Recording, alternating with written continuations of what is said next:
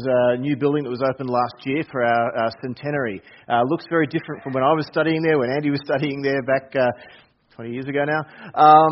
What's been going on in that area in North Ryde, Macquarie Park area, is phenomenal. It's gone from being chook farms back in the 1950s and 60s to now being one of the university and tech hubs in Sydney.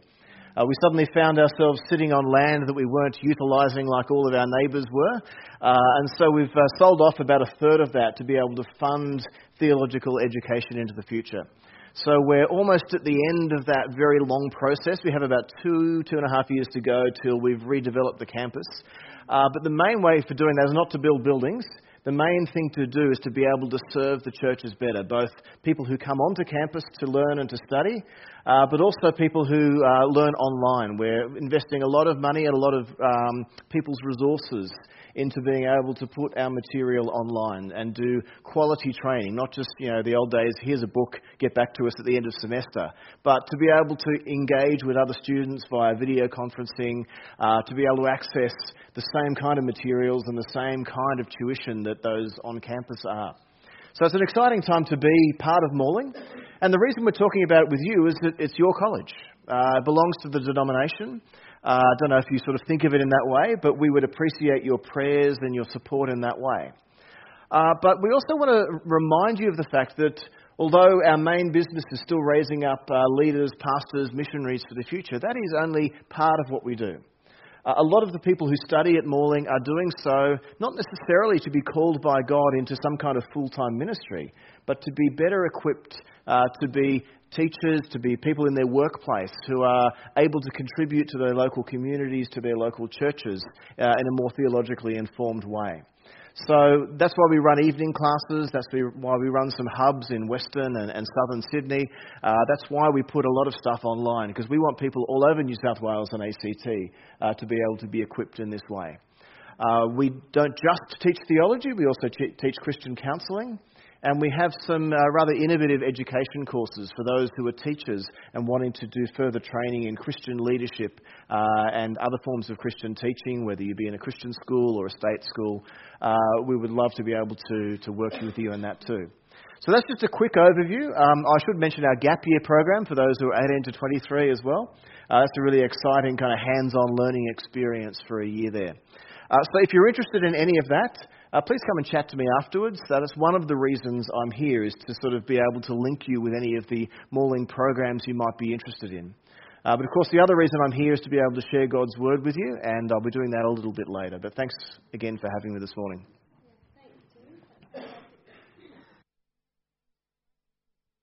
Yeah. Let's just pray for Morling, hey? Lift up Morling to God. Lord, we just thank you. We just look at that video and I'm amazed at how much it's changed. And I know that Andy would be blown away as well, Lord. Wouldn't even recognise it, I'm sure, if he walked through it. Father, we thank you for your provision. We thank you so much for the way in which you exponentially increase everything that you want to throw your blessing onto, Lord. And we really thank you and praise you for Morling and what it's doing in equipping leaders, Lord, to go out and just bless people with your word. Open up your word, Lord. And we thank you so much for Tim being here with us this morning. Amen.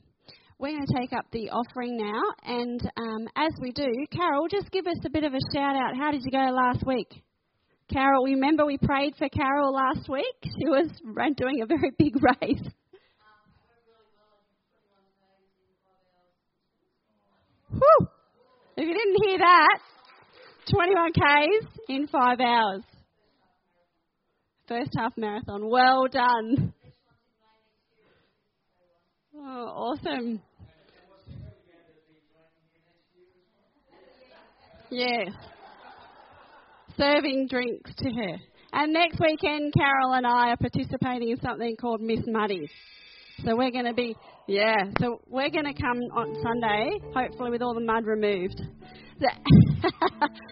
As we take up our offering, Father, we just thank you so much for the way that you provide for this church, for your family right here in Blackheath. Lord, we just pray for those, Father, who are just dealing with your provision, that, Lord, we give so much of ourselves sometimes, Lord, and yet it's really hard to hand over sometimes our finances. But Father, I pray that as we do, those who you've given the wisdom to for this church and how our finances are spent here, Lord, you would just pour out your wisdom, keep pouring out your wisdom to them, Lord, that they would know where you want your finances for this church to go. Lord, we thank you for the community you've placed us in, and we just pray that we might be able to extend whatever we have to the community around us.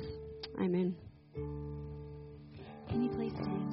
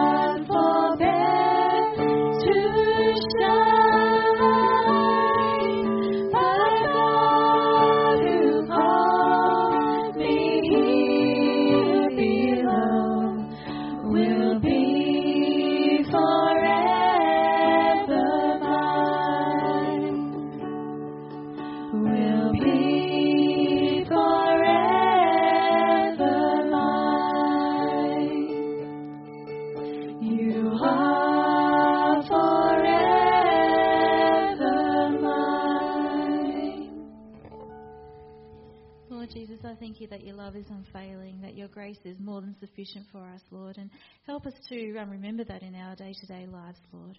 Amen. Can you please take your seats as we welcome Tim to come up?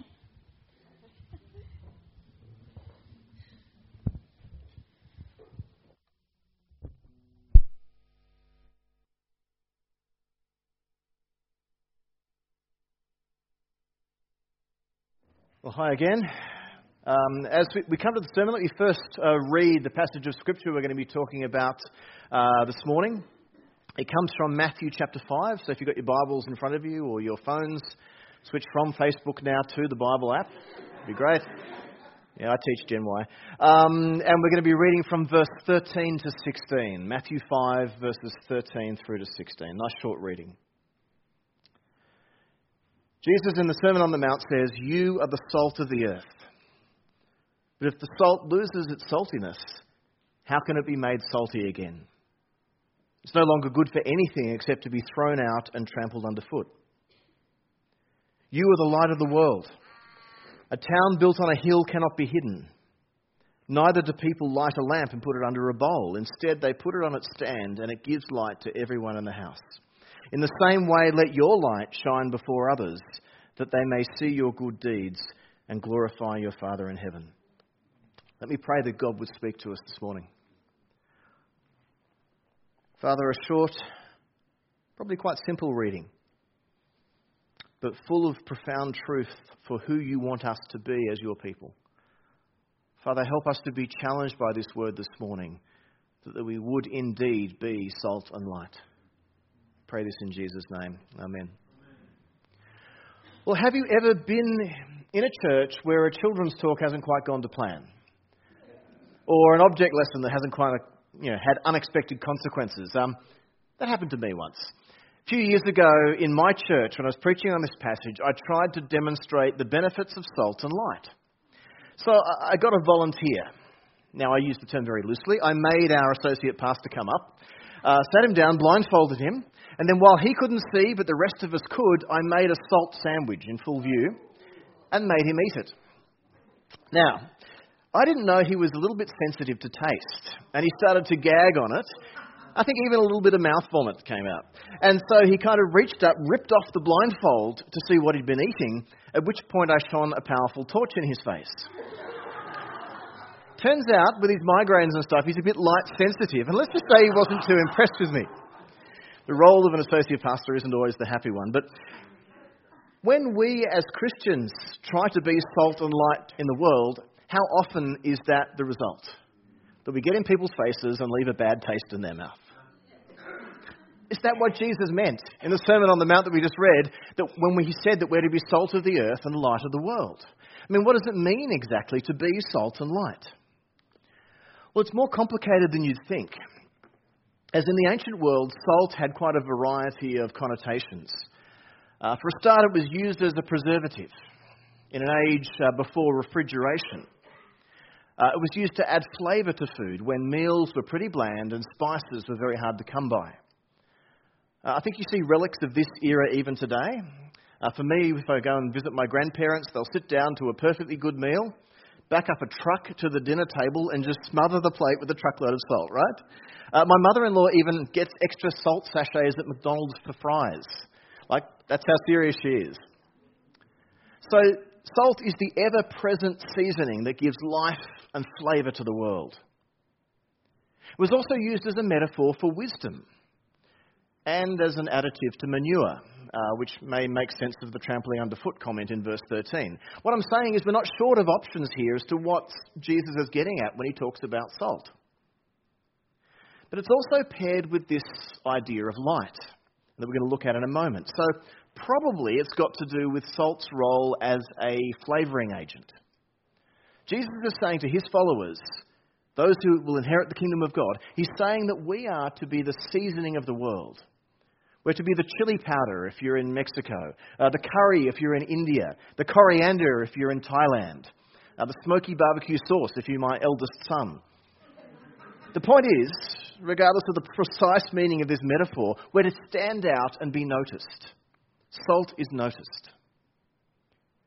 And this is even clearer with the light imagery. We're to be a light that can't be hidden. A city on a hill in the middle of rural Palestine that can't be missed. It can't be hidden.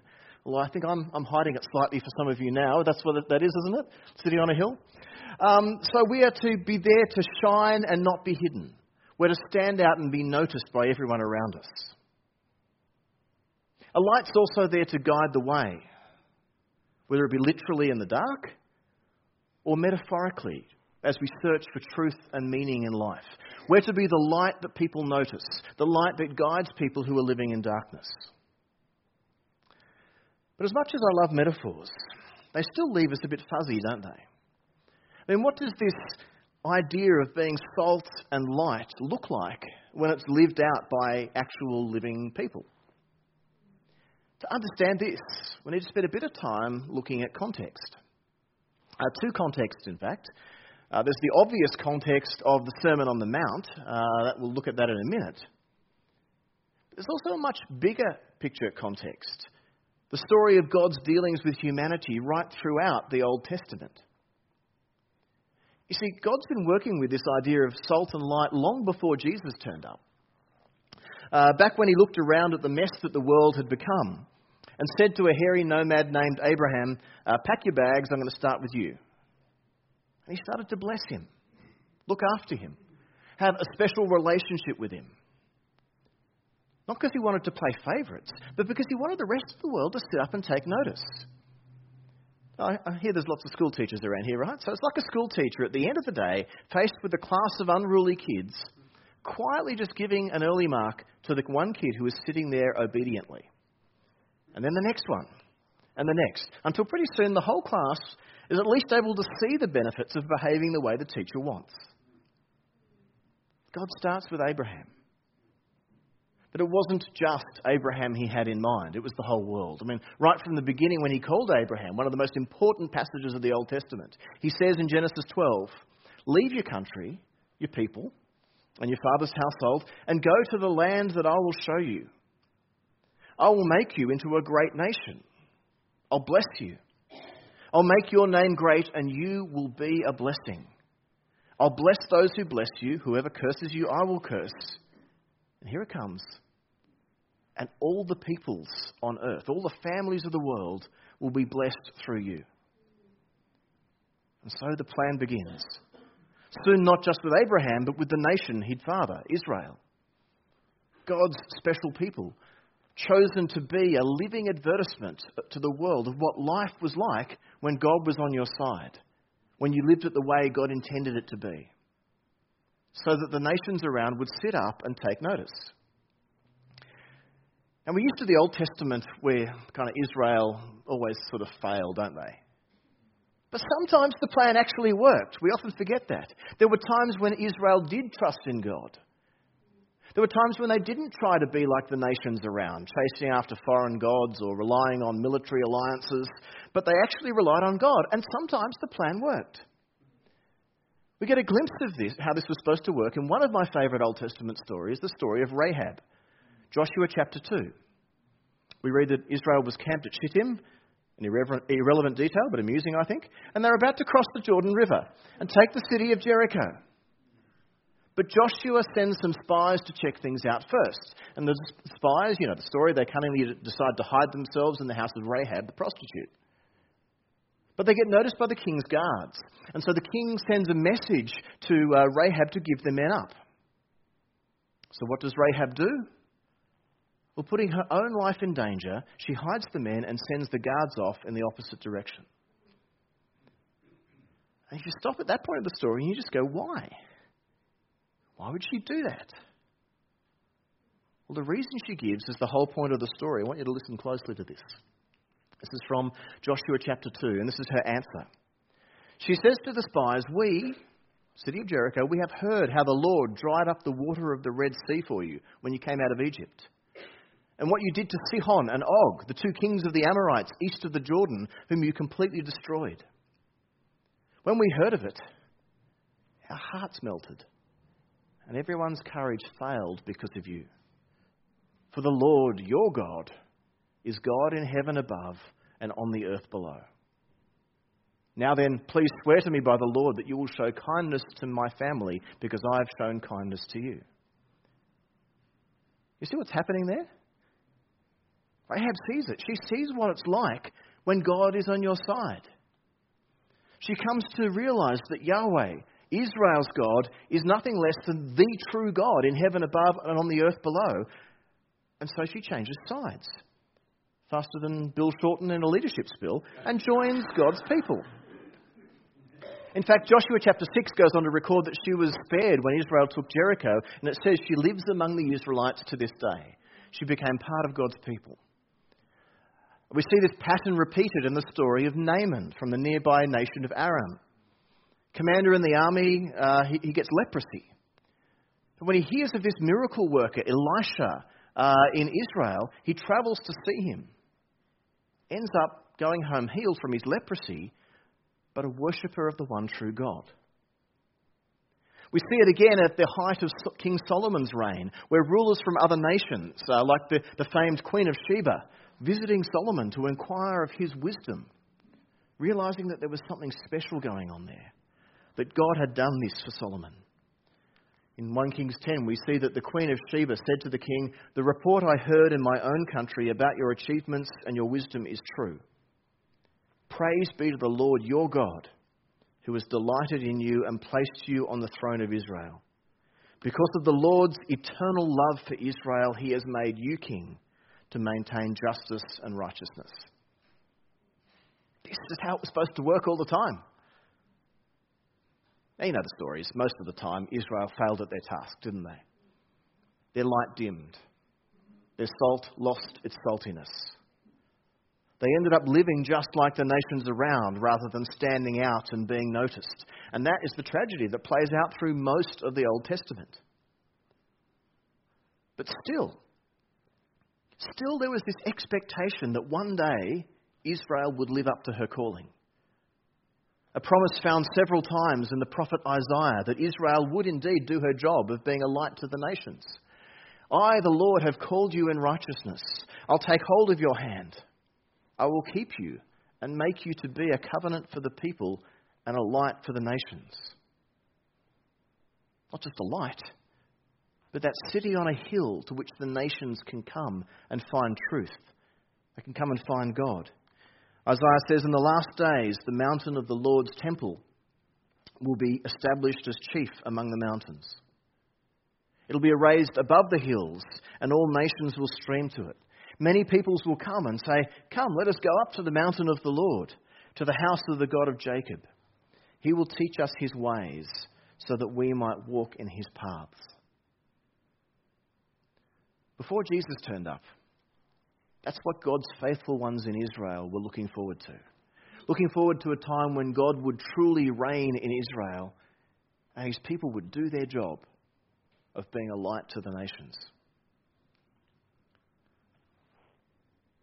So when Jesus does turn up and says right near the start of the Sermon on the Mount, essentially one of the first big public speeches he gives in Matthew's Gospel, when he says to his hearers, "You are the salt of the earth, you are the light of the world, you're a city on a hill," do you get what's going on? He's telling them, you here now, God's people, are at last going to do your job. Not just you, but of course us too. But in fact, just before Jesus talks about salt and light, he's preached the Beatitudes. All those blessing statements: blessed are the poor, blessed are the meek, blessed are those who hunger and thirst for righteousness. Why are they blessed? It's because the kingdom of God's coming. And the kingdom of God is good news for those who are poor. It's good news for the meek, because the kingdom belongs to them and they will inherit the promised land. It's good news for those who want God to come and put things right, because that is what the kingdom is all about.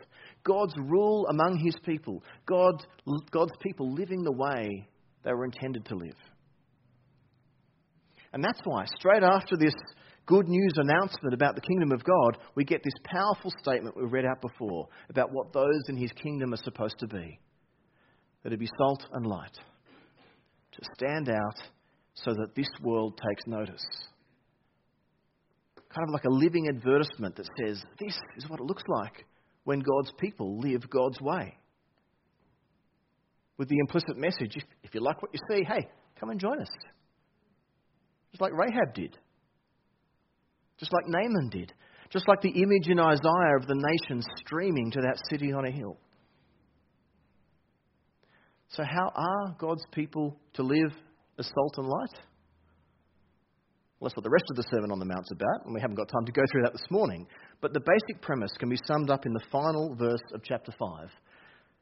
Be perfect, therefore, as your heavenly Father is perfect. Which echoes a rather famous refrain from the Old Testament, taken from Leviticus, where God says, "Be holy, because I, the Lord your God, am holy. You are to be holy to me because I, the Lord, am holy and have set you apart from the nations to be my own." Again, do you see the connection? In both Old and New Testaments, the message is the same. Live in such a way as you reflect the character of God to the world. Be holy as I am holy, or be perfect as God is perfect. Or as it says in verse 16 of our reading today, let your light shine before men that they may see your good deeds and praise your Father in heaven. Salt and light. It's pretty simple, really. Live your life the way God intended to. And when you do that, you will stand out. You will be salty. People will take notice. And when they do, be ready to tell them why, so they know that it's because of God. Now, we could stop there and just reflect on how well we are being salt and light. What we might need to change about our lives to better reflect who God is, better reflect God to the world. And we're going to do that soon in response to the message. But there is one little bit of the passage we haven't dealt with properly. Verse 13, we're going to take another look at that. Starts the passage, he says, "You are the salt of the earth. But if the salt loses its saltiness, how can it be made salty again? It's no longer good for anything except to be thrown out and trampled by men." Don't you find that verse a little bit jarring? A bit out of place? I mean, the whole opening of the Sermon on the Mount has been about good news, right? Rejoice, be blessed, the kingdom of God is at hand. And it's your job, the people of the kingdom, to live out kingdom values. Be salt and light. I mean, all positive messages. And here, Jesus just kind of goes off on a bit of a tangent for a second. It's a bit about salt losing its saltiness and some kind of ominous warning about being trampled.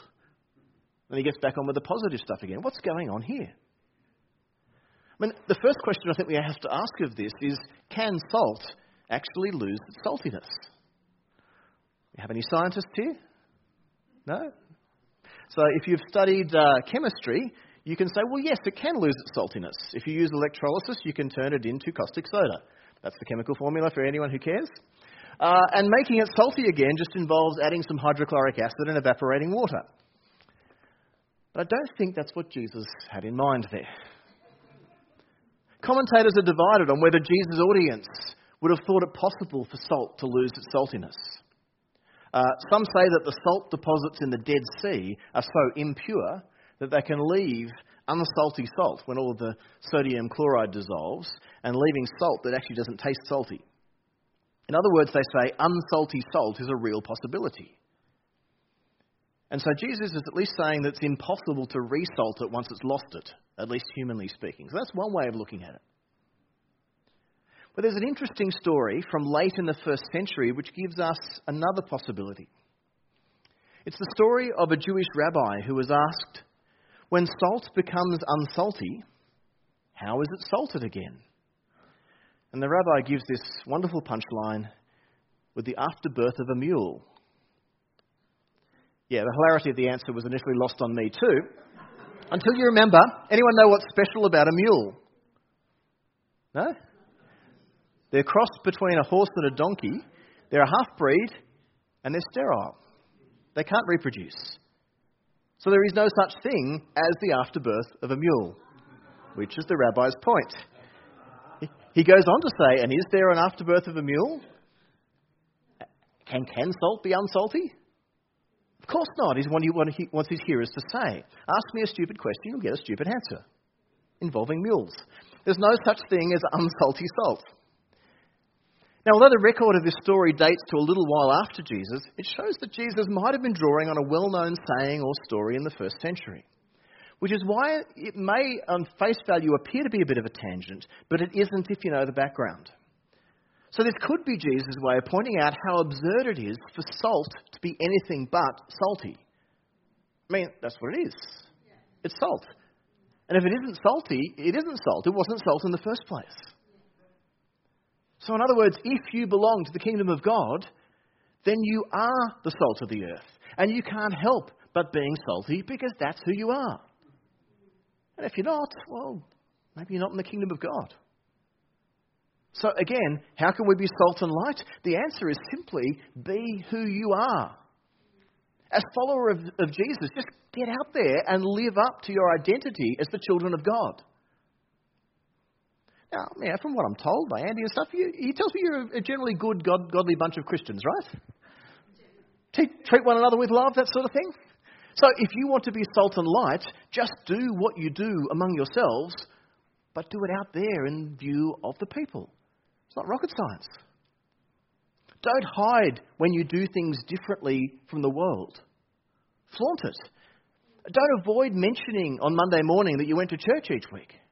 Don't pretend that you're out partying on Friday nights if you're really leading youth group. Go out of your way to point out how you live differently. Don't allow people to think that you treat others at your school or your workplace or your seniors group with respect and concern just because you happen to be a nice person. Let them know it's because you're a follower of Jesus, and followers of Jesus can do nothing else. Don't allow them to think that your servant attitude is because of low self-esteem or a martyr complex. Let them know it's an imitation of your Lord and Saviour.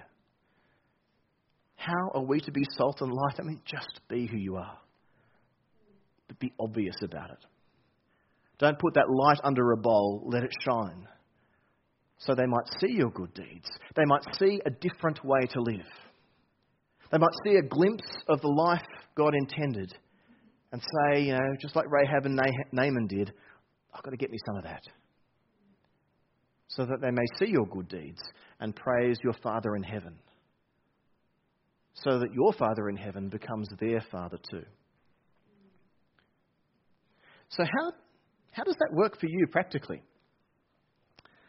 That's what I'm going to get you to discuss with one another in a few minutes. So, warning, you have to talk to one another, but you seem to be all right doing that in the is it Mad Minute or whatever it's called? Minute Madness, thank you. But let me make one observation about how this has worked in the church that I've been a part of for the past couple of decades. When people who don't know Jesus have come to faith in him and become part of his kingdom through my church, most of the time it hasn't been because of some awesome program our church has run. That's been a part of it. Certainly our youth program attracts kids from all around the place. Our kids programs do. But it hasn't been because of the program per se. Most of the time it hasn't been due to a powerful gospel message given by a guest preacher at an outreach event. Although for some people they've been part of the process. Most of the time it hasn't been because someone in our church has done an evangelism training course and then over the course of a series of coffees or barbecues or dinners has expertly answered all their questions and led them to repentance and faith. Although sometimes that has played a role. Now most of the time, do you know what has happened? People have just become part of our local church community. Whether it be as something as innocuous and unthreatening like a play group or our craft group, or something as scary as tagging along to a friend's home Bible study group. Is that the finish sign? Or? They somehow just ended up in the general orbit of our community. And here's the key point. They liked what they saw. They were attracted by it. Not by us as people, but by the kingdom values that they saw being lived out by our church, however imperfectly we do it. Some of them stuck around for a year in this kind of outer orbit. One guy, Robin, I've got permission from him to tell this story. He even starred as an angel in a rather lame Christmas drama. He wasn't a believer at the stage, but he was just part of the church. Staggeringly, this didn't put him off. And a little later in the year, one night it just all clicked. He realised that he wanted to be a part of it and what he needed to do to be a part of it. became a follower of Jesus. He's now married one of the girls in our church, and he's a key part of our youth leadership team. We love having him around. And that's how it works. Even for an ordinary, imperfect church like mine, the story of Robin, and at least a dozen others I've written down that I could tell that are pretty much the same plot line, they just show that we can be salt and light. In fact, we didn't even have to try that hard because, as I said, it's who we are. It's who you are. I reckon the hard bit, if you're a normal, functioning church, the hard bit is that initial contact, isn't it? I mean, in a lot of those stories, the bit I don't know about the story is how they ended up in our orbit in the first place. And I reckon that's where we most commonly fall down. How many more of those stories? Rather than a dozen, there could be 100 if we had that initial contact. We might not be intentionally hiding our light under a bowl, but the way we go about being the church, we've managed to kind of construct this virtual bowl around us, making it hard for people to come in contact with our light or to taste our saltiness. That, in essence, is what it means to be missional, I think. It's not whether you abandon your church building and set up a coffee shop in a pub or some other kind of third space. Not necessarily about abandoning the notion of church altogether and just going about doing good as part of the local community, although for some that might be their calling. But it's certainly not about setting up some slick, entertaining programs, hoping your advertising flyers and billboards will somehow draw customers. No, it's about allowing the world access, intentionally being who we are in a very obvious way in the most public spaces we can, allowing others to see how we're different, to experience this reign of God we talk about within a community, to taste and see that the Lord and his people are good. So before we close the service today, I want you to turn and talk to the people around you for a couple of minutes. Maybe talk about how you as an individual and how you as a believing community, how you are going to be salt and light in a way that people will see. How can you do some of the stuff that you do, but do it more out there so that they might fall into the kingdom orbit, if you like, as you go about your life being the people of God? And after a while, they might come to realize that they want some of that too. So chat to the people